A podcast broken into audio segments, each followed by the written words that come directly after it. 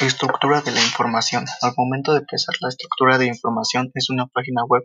Es importante diseñar ya sea en papel o a través de algún recurso tecnológico un organigrama con todas las secciones que queremos publicar. Esto incluye la, la distribución de texto, imágenes, vínculos y otras herramientas. Las estructuras más comunes para organizar la información son un cuadro. Veremos las características generales de cada una.